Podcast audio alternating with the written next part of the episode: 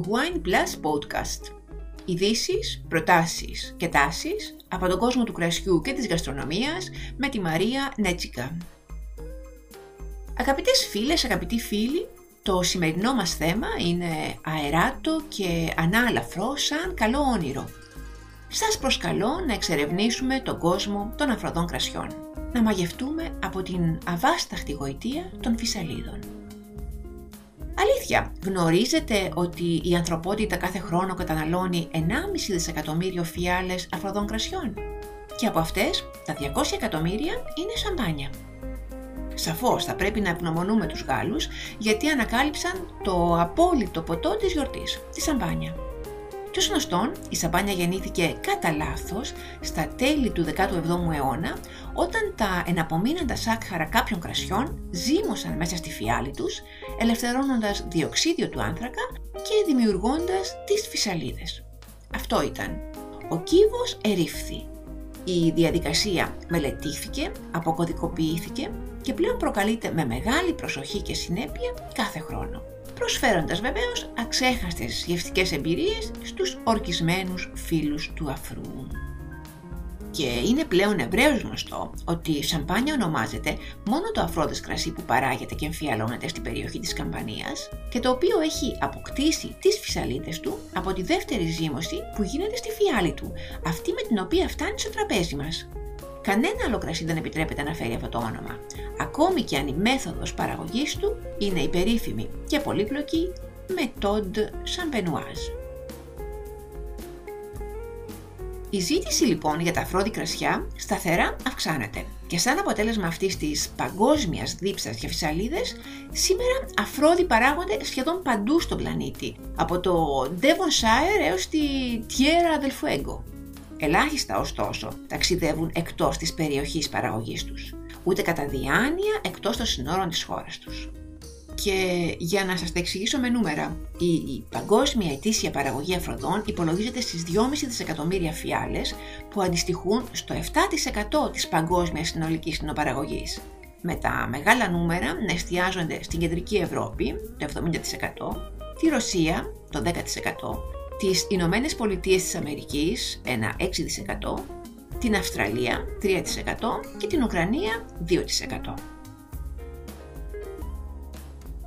Σαφώς η βασίλισσα Σαμπάνια, παρά τον έντονο ανταγωνισμό από τα άλλα φρόντι κρασιά, συνεχίζει να εξελίσσεται, να ανανεώνεται και να προχωρά με σταθερά μεγάλα βήματα προς το μέλλον. Και ενώ οι μεγάλοι οίκοι της επικεντρώνονται στο χαρμάνιασμα και το ξεχωριστό στυλ τους, οι μικροί αμπελουργοί και εινοποιοί αναδεικνύουν την τάση σαμπάνιες single vineyard και εινοποιημένες στο domain.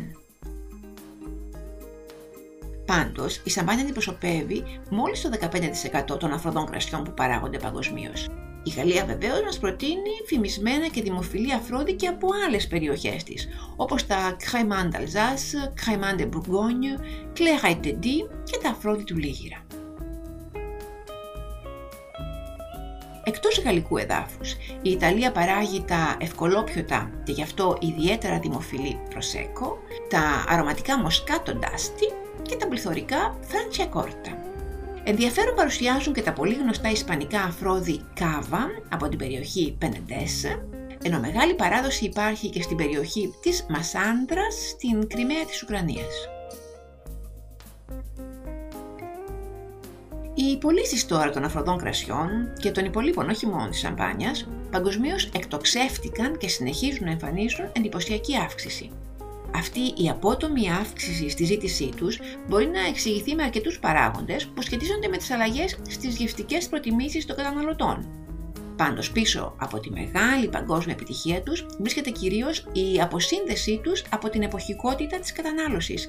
Δηλαδή πλέον δεν ανοίγουμε αφρόντι κρασιά μόνο την πρωτοχρονιά, σε γάμους και γενέθλια.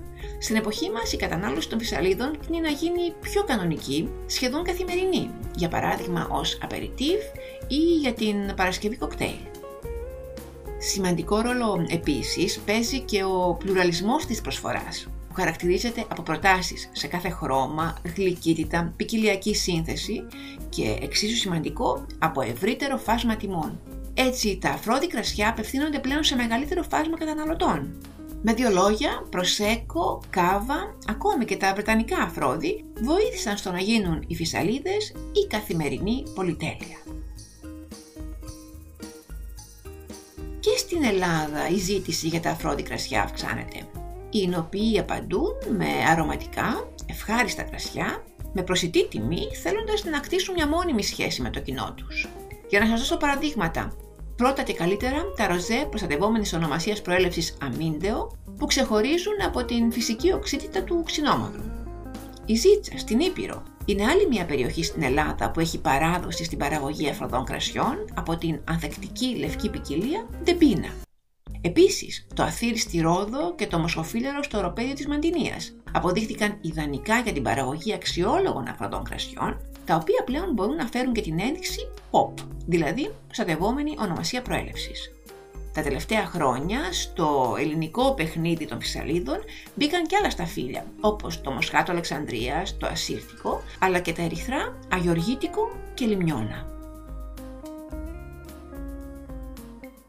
Σαμπάνια, προσέκο ή αμύντεο, όποιο αφρόδες και αν επιλέξετε, φροντίστε να το σερβίρετε δροσερό. Ανάλογα με την ηλικία και το πλούτο της γεύσης του, μπορεί να σερβιριστεί από τους 6 έως τους 10 βαθμούς Κελσίου. Φροντίστε λοιπόν πριν το ανοίξετε να έχει παραμείνει τουλάχιστον 4 ώρες στο ψυγείο ή εναλλακτικά για 20 λεπτά σε μια σαμπανιέρα με παγωμένο νερό. Τα ποτήρια στα οποία συνηθίζουμε να σερβίρουμε τα φρόδι είναι τα λεπτεπίλεπτα φλούτ.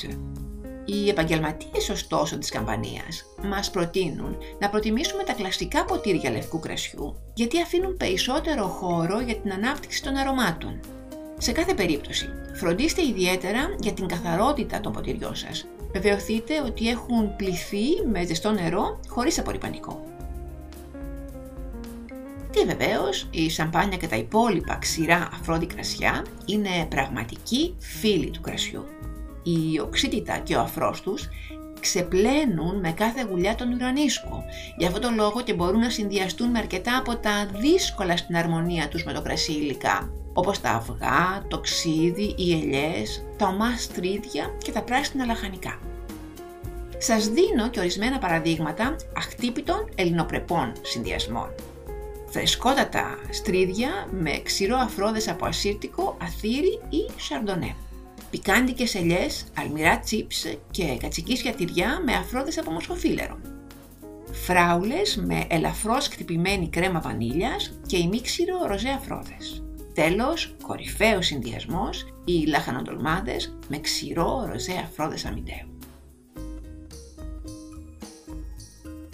Αγαπητές φίλες, αγαπητοί φίλοι, γιορτινές μέρες πλησιάζουν Ας ξεχάσουμε για λίγο τα τρομερά νούμερα και τις επιπτώσεις της πανδημίας και ας υποκύψουμε στη γοητεία των φυσαλίδων που ανεβαίνουν βιαστικά στο κομψό ποτήρι. Ας αφαιθούμε στις λεπτές οσμές φρούτων, λουλουδιών, ζυμαριού που γαργαλούν τα ρουθούνια. Στις φίνες, ξηρές, υπόγλυκες ή γλυκές γεύσεις που χτυπούν στην οροφή της στοματικής κοιλότητας με χιλιάδες μικρές εκρήξεις.